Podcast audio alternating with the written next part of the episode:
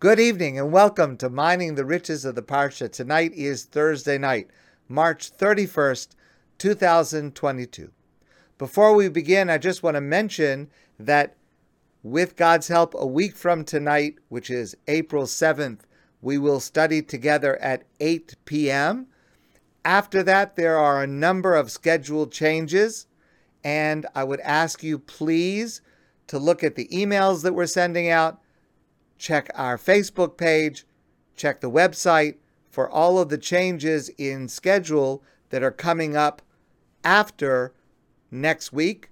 Next week, the 7th, we will study at 8, but after that, there are some changes. And please see that. If you're not getting the emails, please let me know, and I'll be happy to send you the information. This Shabbos is, of course, Shabbos. It is also Rosh Chodesh Nisan, the first day of the Jewish month of Nisan.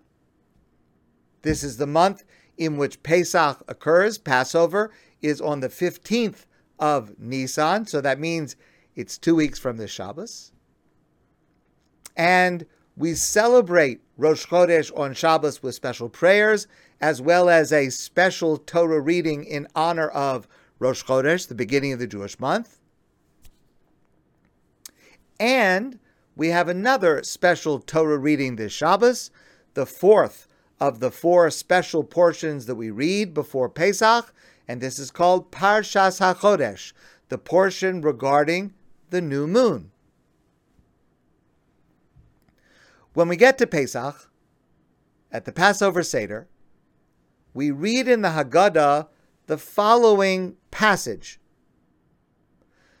The Haggadah says, Yachol Merosh Chodesh.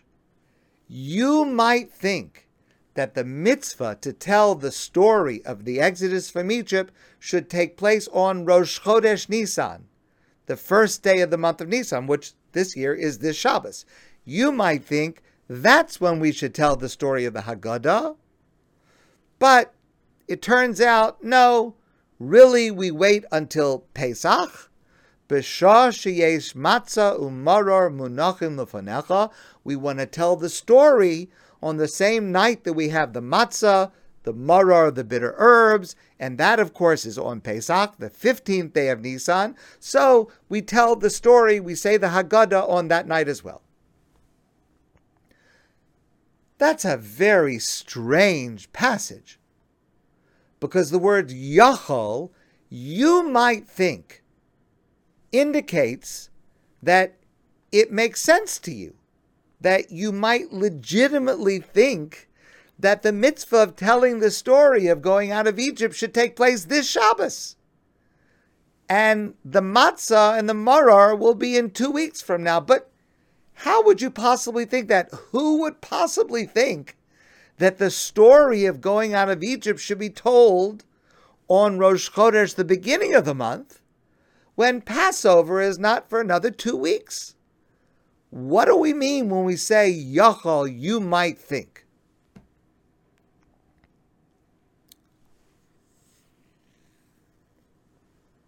As I just mentioned a moment ago, this Shabbos, we have a special Torah reading. Not only Rosh Chodesh, the beginning of the Jewish month, but Parshas HaChodesh, the portion concerning the new month, which starts with these words, HaChodesh Hazeh Lachem Rosh Chodashim. This is the mitzvah, the command to follow the lunar calendar. That which we all know that our Jewish calendar follows the lunar calendar. Yes, of course, it's corrected by the solar calendar with adding an additional month Adar Sheni, second Adar, but let's leave that to the side for a moment. That's a detail. But the fact that we follow generally the lunar calendar, that has its source in the portion that we read this Shabbos, HaChodesh Hazelochem Rosh Chodashim. And we do that, as the Parsha tells us that we read on this Shabbos, in honor of Pesach, which falls during this month. And this commandment, this mitzvah, that we are to start following the lunar calendar was given to us by God on Rosh Chodesh Nisan, the anniversary of which is this Shabbos, the first day of the month of Nisan. That's the day that God commanded that we follow the lunar calendar. And this shift to a lunar calendar is, in fact, the beginning of the Exodus. Now, it's finally actualized when the entire Jewish people walks out of Egypt on the 15th of Nisan, two weeks later, which we observe as Pesach. But the process of redemption begins on Rosh Chodesh, the first day of the month of Nisan. And that process beginning on Rosh Chodesh is so strong, it's so evident, that it would have made sense to tell the story of the Exodus on that anniversary, the anniversary of the first day of Nisan, when the process begins. And that's what we mean to say in the Haggadah. Yachol Merosh Chodesh. It would make sense to tell the story of the Exodus on the first day of the month of Nisan, because that's when the Exodus started to happen. However, we say in the Haggadah, we want to wait until we have the matzah there, the maror there, and that's on the 15th.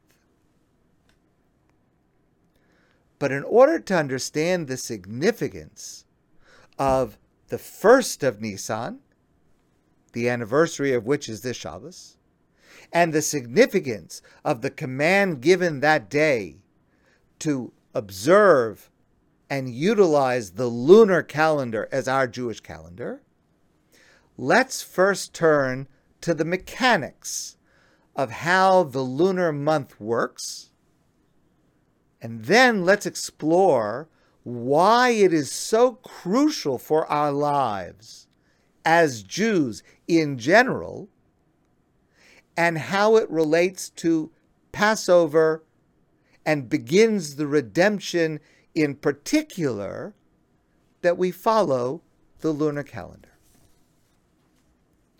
Let's start with this term, molad. Last Shabbos, we announced the molad for the month of Nisan. Every Jewish month, on the Shabbos before the month starts, so it was last Shabbos because this Shabbos is Rosh Chodesh.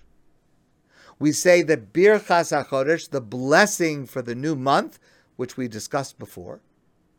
And as part of saying the blessing for the new month, we announce the Molad. And the Molad for the month of Nisan is this Friday, tomorrow, this Friday at 4:36 p.m. Jerusalem time. Now, if you've been at Adath, you will know that every month I announce and explain that word molad as the actual beginning of the new lunar cycle. The word molad means birth or rebirth. And every month I explain that this is the actual beginning of the new lunar cycle. Well, I have a confession to make that is not exactly precisely accurate. So I'm going to explain. It's a little technical, but it's very important to understand, and we will see that it leads to a magnificent understanding of our role in this world. Okay, so what is the molad, and why does Rosh Chodesh not coincide with it? If I'm describing that it's the beginning of the lunar month, how is it that the Molad this month is on Friday, but Rosh Chodesh is not till the next day on Saturday? Shouldn't they coincide?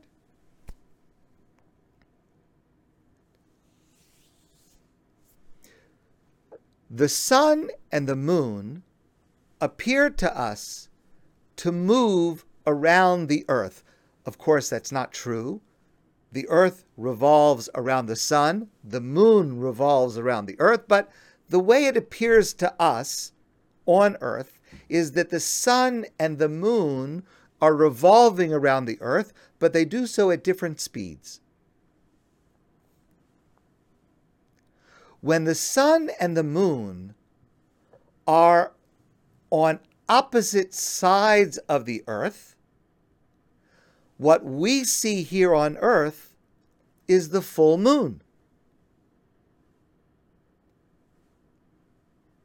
As the earth gets between the sun, I'm sorry, as the moon and the sun come closer together, we see less of the moon until finally the moon disappears from view.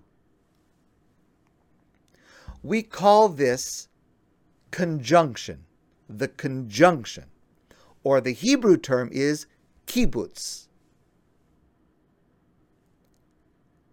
And then the cycle begins again. Now, from conjunction to conjunction, from kibbutz to kibbutz, that is a lunar month. The problem with following this in a calendar is that it's not the same length of time every month. The actual cycle of the moon from kibbutz to kibbutz, from conjunction to conjunction, varies every month, and it can vary up to 12 hours in how long it is. Now, this was known to our rabbis in the Talmud 2,000 years ago. So, if you're going to have a calendar based on a lunar cycle, you could either determine Rosh Chodesh, the beginning of the lunar month, visually by eyewitnesses who will come to court to testify, we have seen the new moon in the sky. And that's the way it was done in former times. Or what you could do is you could calculate the average length of a lunar cycle, and you could use that as the length of the month. And that is, in fact, what we have done for the last 1600 years since we have had a set Jewish calendar. And that is Molad. The Molad, which translates as the birth or the rebirth of the moon, it's not the actual rebirth of this month's lunar cycle. It is based on the average length of a lunar cycle.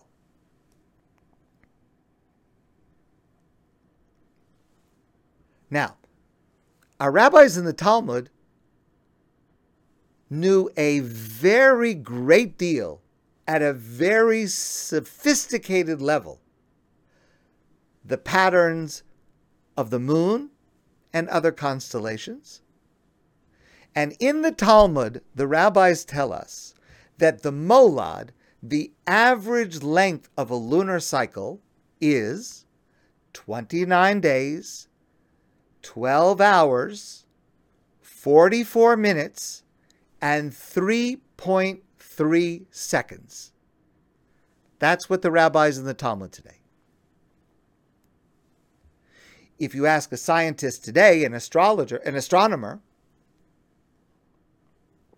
scientists today calculate the molad, the average length of the lunar cycle, as 29 days, 12 hours, 44 minutes, and 2.9 seconds, a difference of four tenths of a second. But just to be fair to the scientists, I don't want anyone to think that they're doing sloppy work.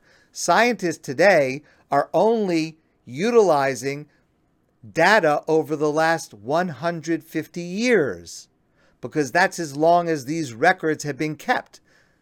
So it's understandable that their figure is not as accurate as the rabbis from 2,000 years ago, because they had a much longer period of time over which to figure out the average. Okay, but it's pretty close. So, what's the relationship between the Molad and Rosh Chodesh? Well, it's not so simple. Because remember, at the moment of the kibbutz, the actual conjunction, or the molad, which is the average time of when the kibbutz would occur, the moon at that moment is invisible.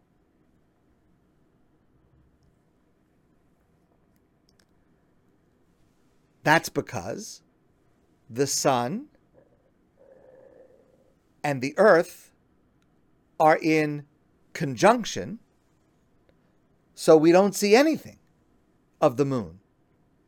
The new moon, that smallest sliver that we call the new moon, can only be seen later, sometimes a whole day later.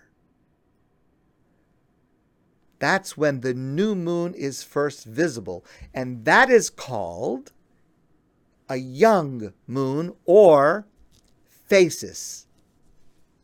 P H A S I S, phasis. Phasis is when the new moon becomes visible. in the Torah portion that we read, especially this Shabbos, we read the following words. Vayomer Hashem el Moshe ve'el Aaron beretz Mitzrayim lemor. God spoke to Moshe and to Aaron in the land of Egypt, saying as follows, HaChodesh hazeh lachem rosh chodashim. This month should be for you the first of all the months. You should follow the lunar calendar. And the famous commentator Rashi says as follows Hereu levana bichidusha. God showed Moshe and Aaron the new moon in the sky. V'omarlo. And God said to Moshe, Kishahayerech mischadesh, when the moon is renewed and looks like this, like you could point to it with your finger, when it looks like that, Yilacha Rosh Chodesh. That's Rosh Chodesh. That's when you should proclaim it Rosh Chodesh. Because Rashi goes on to say, Niskasha Moshe al Molad Halvana. Moshe was unclear about what exactly he was supposed to see in the sky in order to be able to proclaim that this is Rosh Chodesh, the beginning of the next Jewish month. Veheralo be'etzba es halavana birakia.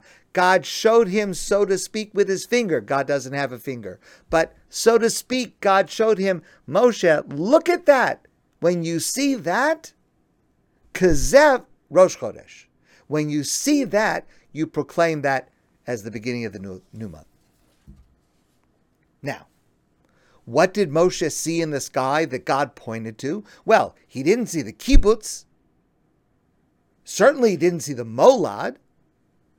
What Moshe saw was the phasis. Moshe saw the first sliver of the visible moon. So, when, in former times, each month, witnesses came to Sanhedrin, the great court in Jerusalem, and they would testify that we saw the new moon in the sky, they weren't testifying to kibbutz, they weren't testifying to molad, they were testifying to phasis, when the new moon was visible. So, and remember, phasis is later than the conjunction, the kibbutz. So, Rosh Chodesh, the beginning of the Jewish month, might be one or even sometimes two days after the kibbutz, after the actual conjunction.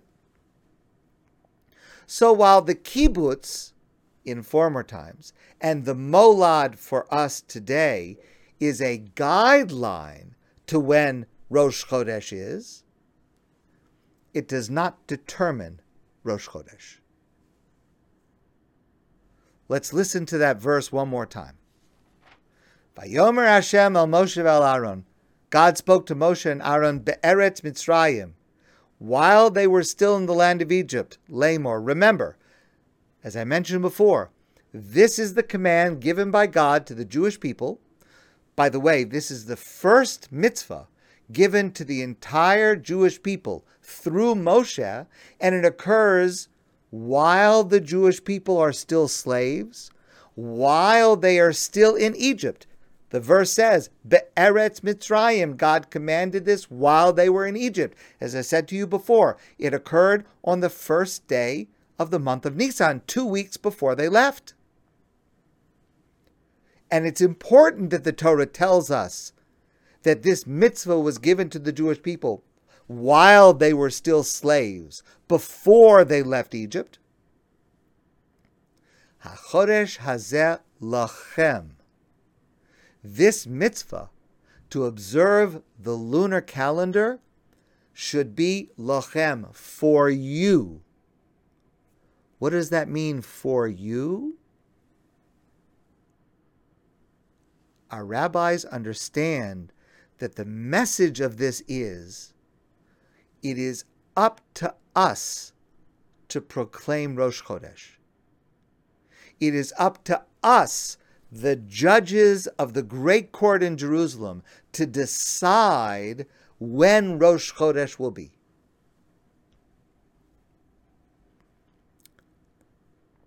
Because, in fact, that's the mark of freedom the end of slavery. Because for a slave, time really doesn't matter. It doesn't really matter what time it is. It doesn't really matter what day of the week it is. It doesn't even matter what day of the month it is or which month it is. I'm dependent on my master. Whatever my master says, that's what I've got to do. There's no such thing as time off. Freedom means time matters.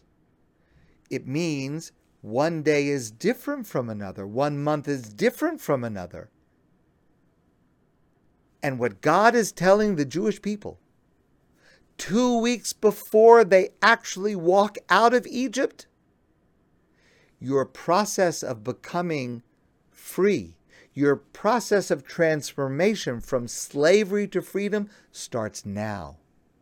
You are in charge of your calendar. You are in charge of your time. You will decide when the new month begins. There will be an astronomical guideline of a new moon, but it's up to you to proclaim it. That's the way in which Rosh Chodesh Nisan, the first day of the month of Nisan, begins the process of Exodus begins the process of redemption as it begins the process of transformation from slave to freedom.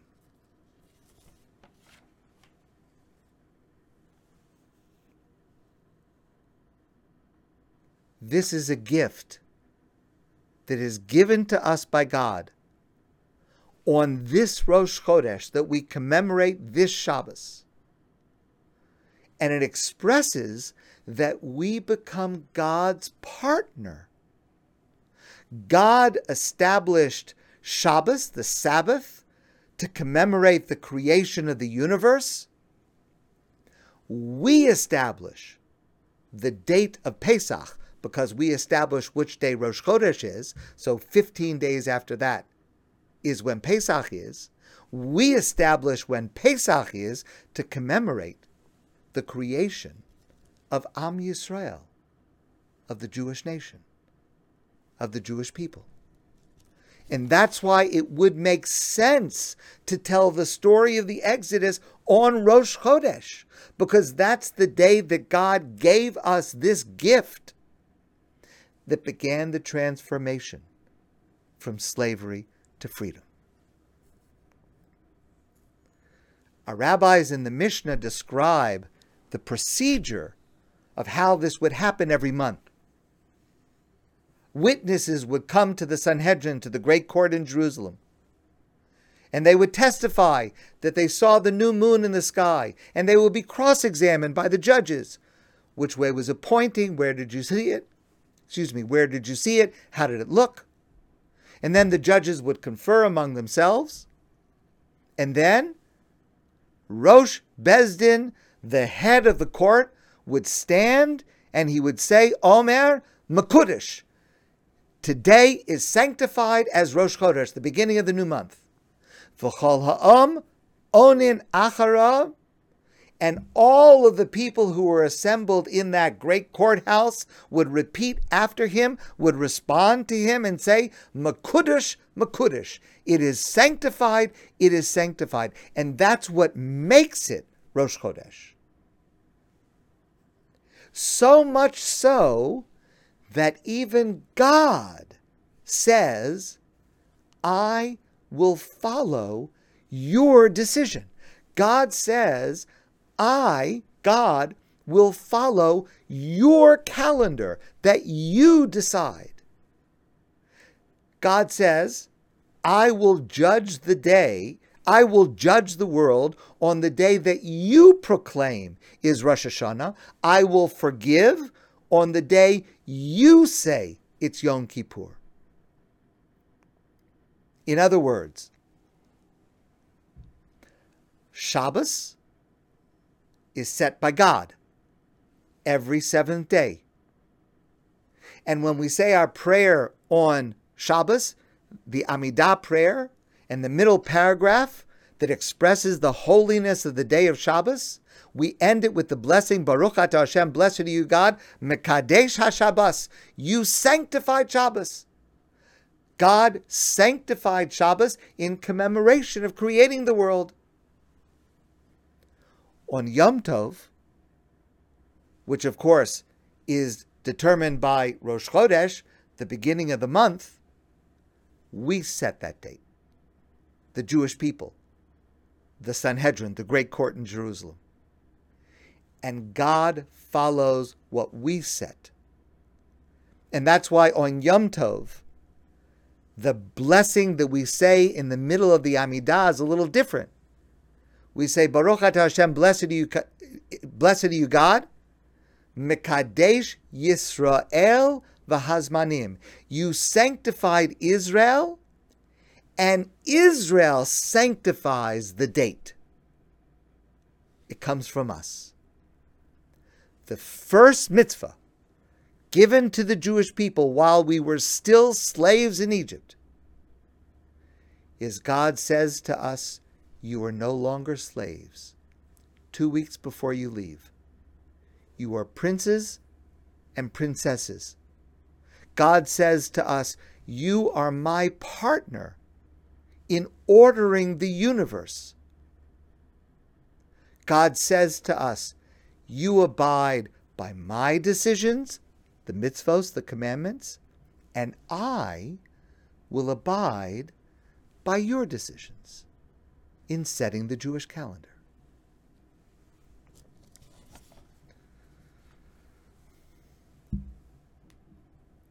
I want to share another layer of significance in following a calendar based on the cycles of the moon. The sun symbolizes the physical world, physical pursuits. The Hebrew word for a solar year is shana. The word shana is a Hebrew word, it means repetition. Because the solar year, the solar calendar is stable. Every year, each day, sunrise and sunset is the same as last year, and it will be the same next year. It's regular, it's routine. From day to day, there is no perceptible change. you always know where you will find the sun in the sky. It's like nature. It's like gravity. It's like planting and harvesting. It's immutable. It's regular. The sun represents the physical world, the natural world. The moon represents spiritual life.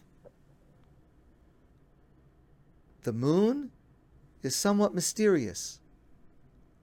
It's spontaneous. Sometimes it's there, sometimes it's not there. It appears in different parts of the sky at different times. The moon represents renewal. The word molad I mentioned before, means rebirth. The word chodesh, which is the Hebrew word for a lunar month, the word chodesh is related to the word chidush, which means renewal. The moon gets smaller and smaller and seems to disappear. But then there's an expansion, there's an increase. And that's a symbol of spiritual life, the spiritual life of a Jew and the spiritual life of the Jewish people as a whole. And in fact, Jewish history follows the pattern of the moon, not the sun. The Churban, the destruction of the temple in Jerusalem, the expulsion from Spain, the Holocaust. Each of these terrible phases is followed by rebirth, flourishing, chidush, renewal. And for every one of us, at our darkest moments, we should remember the pattern of the moon is also the pattern of our lives, every one of us.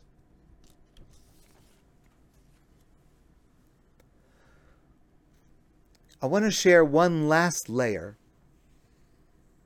to contemplate as this new month, the Jewish month of Nisan, begins this Shabbos and what I want to share with you is based largely on a lecture by one of my teachers, a very, very great person, Rabbi Yaakov Weinberg, a blessed memory.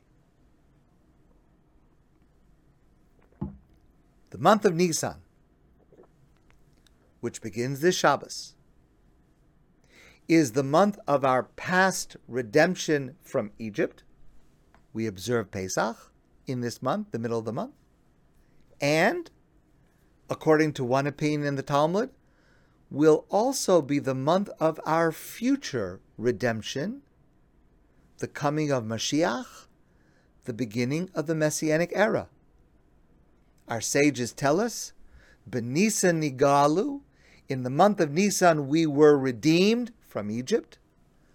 Ubenisan Asidin Lihigoel, and in the month of Nisan we will be redeemed in the future. So, based on this understanding of this month we're about to enter as a month of past and future redemption, it's appropriate now to clarify what exactly is it that we believe about that future redemption that we so anxiously await. We express this belief in the famous well known line that starts with the words, Ani ma'amin be'amuna shalema bevias HaMashiach. I believe with a complete faith in the coming of the Mashiach, in the coming of Messiah in the Messianic era. Which means, at some point in the future, a person will come and initiate a new era in human history. And that era will bring about Gilui Shechina, a revelation of God's presence in the world that we do not have today, because in our time and for the last 2,000 years, God's presence has been hidden. We've discussed this before. Hester Punim, we experience the world as if God's presence is hidden, not absent, but hidden. But in the Messianic era, God's presence will be revealed, and there will be the opportunity for every single human being who wishes to come closer to God in a way that is extremely difficult and challenging today. Now, that is a belief in a future historical event that has not yet happened. But there is a second aspect to this concept, and it's expressed in the next part of this famous line. One more time. I believe with a complete faith in the coming of the Messiah. But here's the second part. And even though the Mashiach is delayed, and we've been waiting a long, long time, im kolzeh, nonetheless, achakelo b'chol yom sheyavo. I anxiously await his coming every day. What does that mean? Well, you may hear some people say that means that every single day I expect and await Mashiach to come today. That is not correct according to classical Jewish sources. For example, the Talmud tells us Mashiach will not come on Shabbos. Mashiach will not come on Yom Tov. And because people are busy preparing for Shabbos on Friday, Mashiach will not come on a Friday. And Mashiach will not come on an Erev Yom Tov because the Jewish people are too busy getting ready for Shabbos and Yom Tov. So, in other words, this belief is not a belief that I believe and and and feel that Mashiach will come today. It's not a statement about when Mashiach will come. That's a mistake a lot of people make, a misconception. It's not about when Mashiach will come. It is about the attitude that I'm required to have today. It's an attitude that now, right now, at this moment, and every day I must, I do, anxiously await whenever it will be that Mashiach will come. Let me explain it to you with the following story. And I've shared this story with some of you before.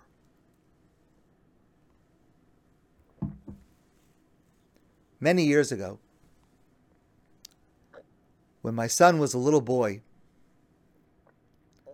we noticed there was a lump on his neck. So I took him to our pediatrician, and the doctor examined our son. He went out for a few minutes, and then he asked to speak to me alone. And he said to me, Maybe it's nothing, but you should have a specialist look at it. And I have made an appointment for you with a specialist, and that doctor is waiting for you now. You should go now to see this specialist.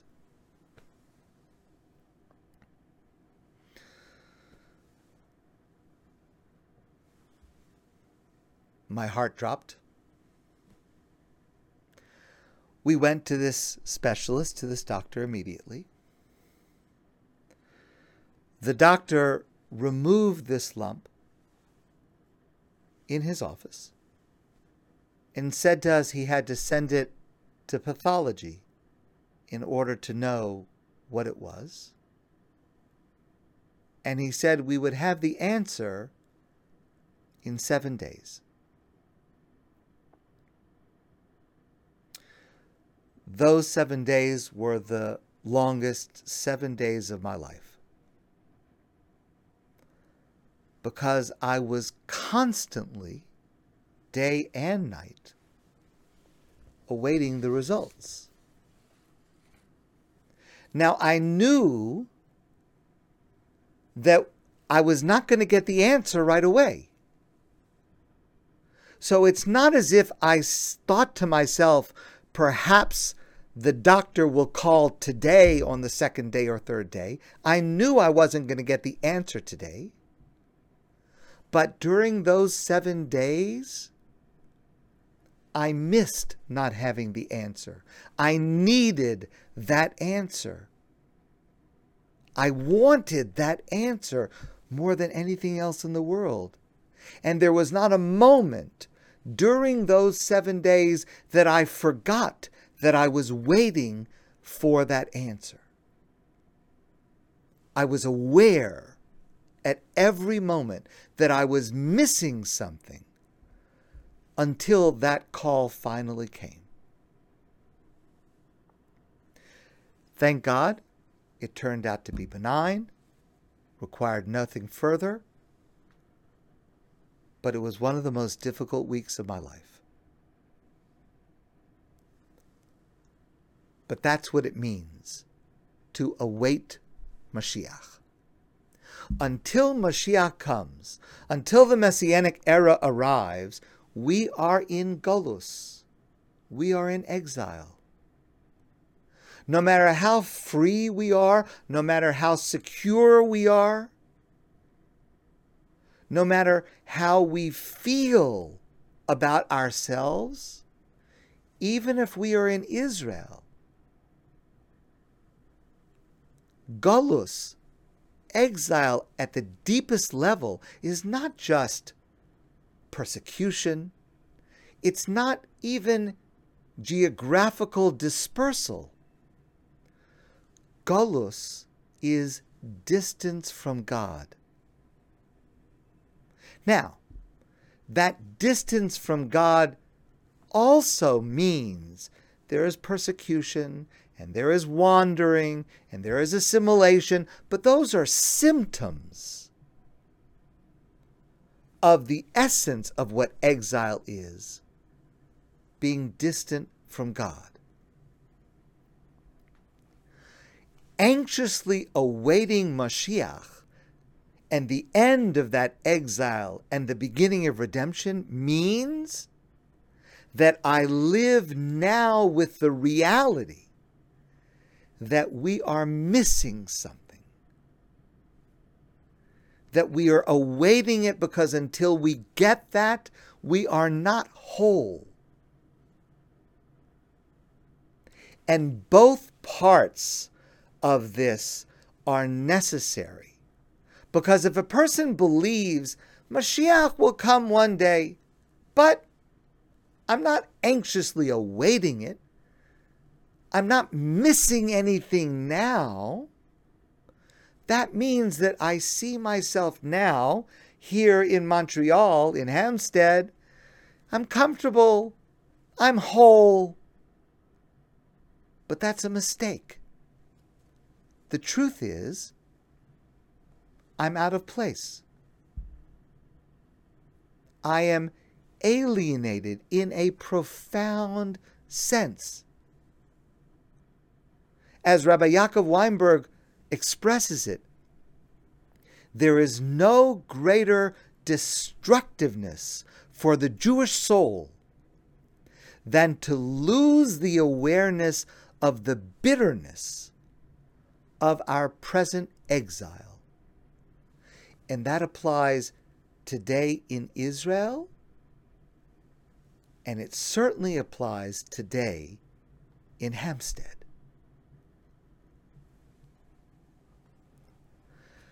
So that's what we mean when we talk about Mashiach. That's what we know. But there are three things that we do not know. who, when, and what. Who will Mashiach be? Well, we do know it will be a person, a human being. It will be someone who is a descendant of David HaMelech, King David. We know that it will be a tzaddik, or perhaps a tzaddikes, a righteous person. But beyond that, we do not know who it will be. We do not know when Mashiach will come. Our sages tell us that they criticize anyone who tries to predict the date or the time when Mashiach will come. Many, many years ago, my kids were in school, and they learned at the school that they attended at that time a song have no fear, Mashiach will be here this year. Maybe you've heard that song. That song and the sentiment it expresses is not in accordance with the classical normative traditional sources. And beyond that, when those kinds of claims are made, and then, of course, they pass without coming true, people start to think of it as a joke. God forbid. So it's not the right thing to do to predict when Mashiach will come. And the last thing we do not know is what? What will be when Mashiach comes? What will the world be like? Well, so here's what we do know we know that all of the prophets of Israel prophesied about Mashiach, and they all agree in their prophecies that there will be peace in the world. Well, that's the first way to know that Mashiach has not yet come, unfortunately. There will be peace in the world. There will be religious freedom for Jews everywhere. That will be a consequence of the revealing of God's presence in the world.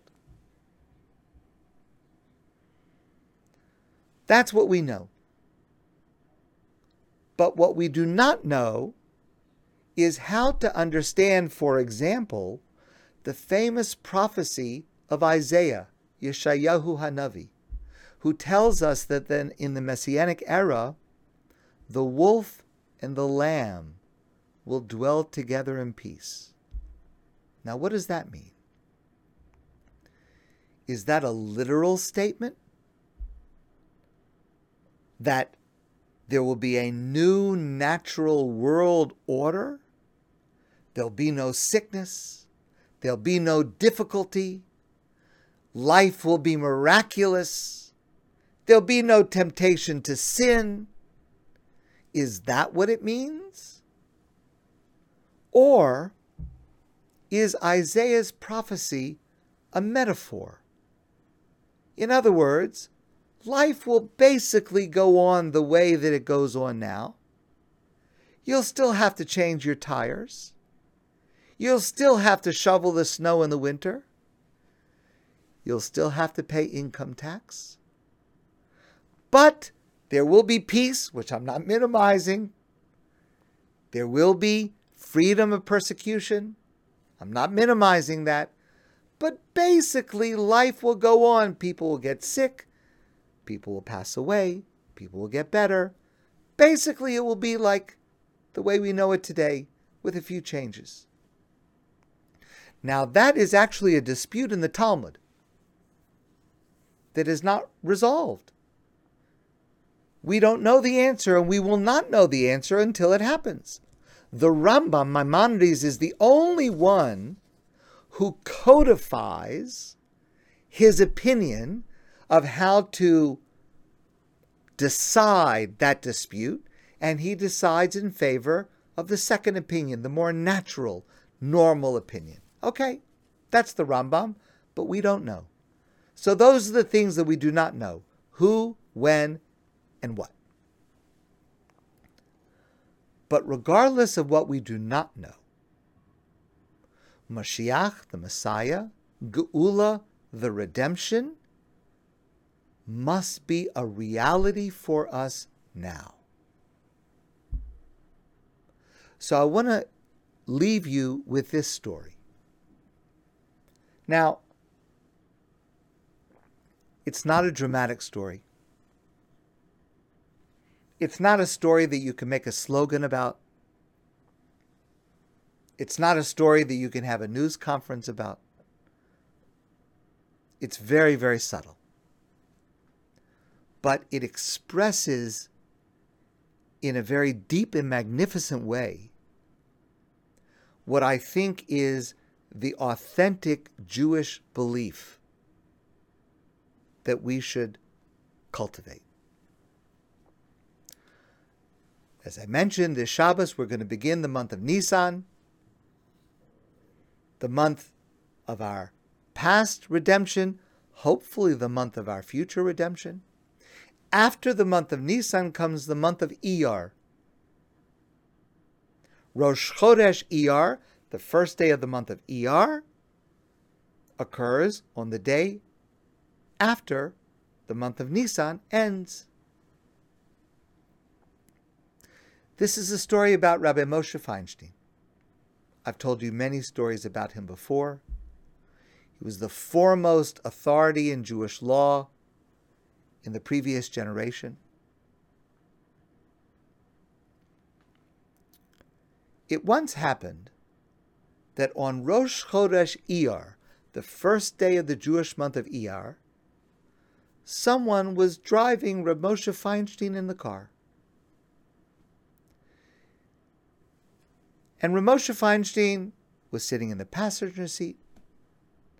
And as they were driving, Reb Moshe was sitting there. He gave a sigh. Hi. That's it. A krachs. He didn't say anything, just a sigh.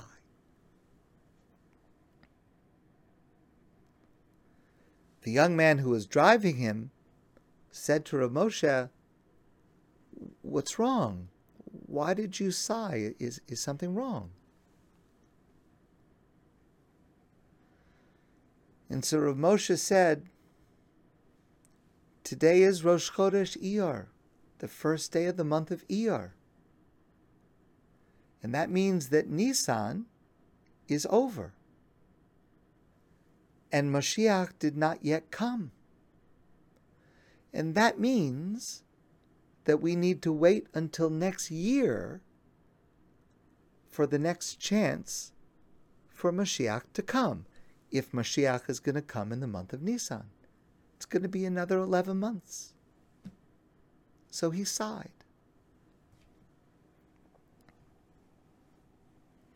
Notice, please, that's it. That's the whole story. But notice, please, Rav Moshe did not say anything until he was asked. He didn't volunteer this observation.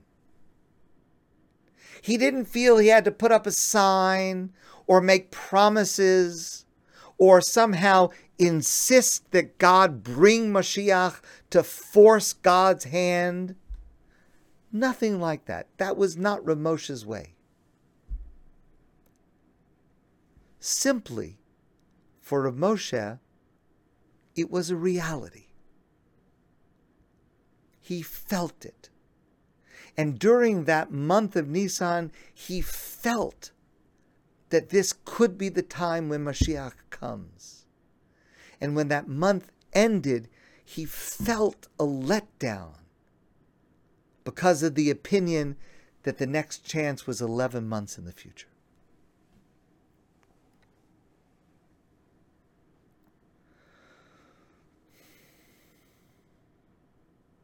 because Rav Moshe felt that until Mashiach comes, we are not whole. The truth is, we need Mashiach to come. And we do pray to God to bring Mashiach quickly. Perhaps more than any year in memory, this Nisan, starting this Shabbos, begins with an urgent need for redemption. Redemption for Israel, redemption from the threat of terrorism, redemption for Ukraine, redemption from the fear from Iran, in so many ways. We really need Mashiach to come. And so, as this Nisan begins, let's try and live with this reality to recognize how much we miss until the Mashiach arrives, until the future redemption becomes our present. My friends, I want to wish you a great night and a superb Shabbos and Rosh Chodesh and a wonderful month of Nisan, hopefully filled with redemption and joy. And I look forward to seeing all of you soon in person.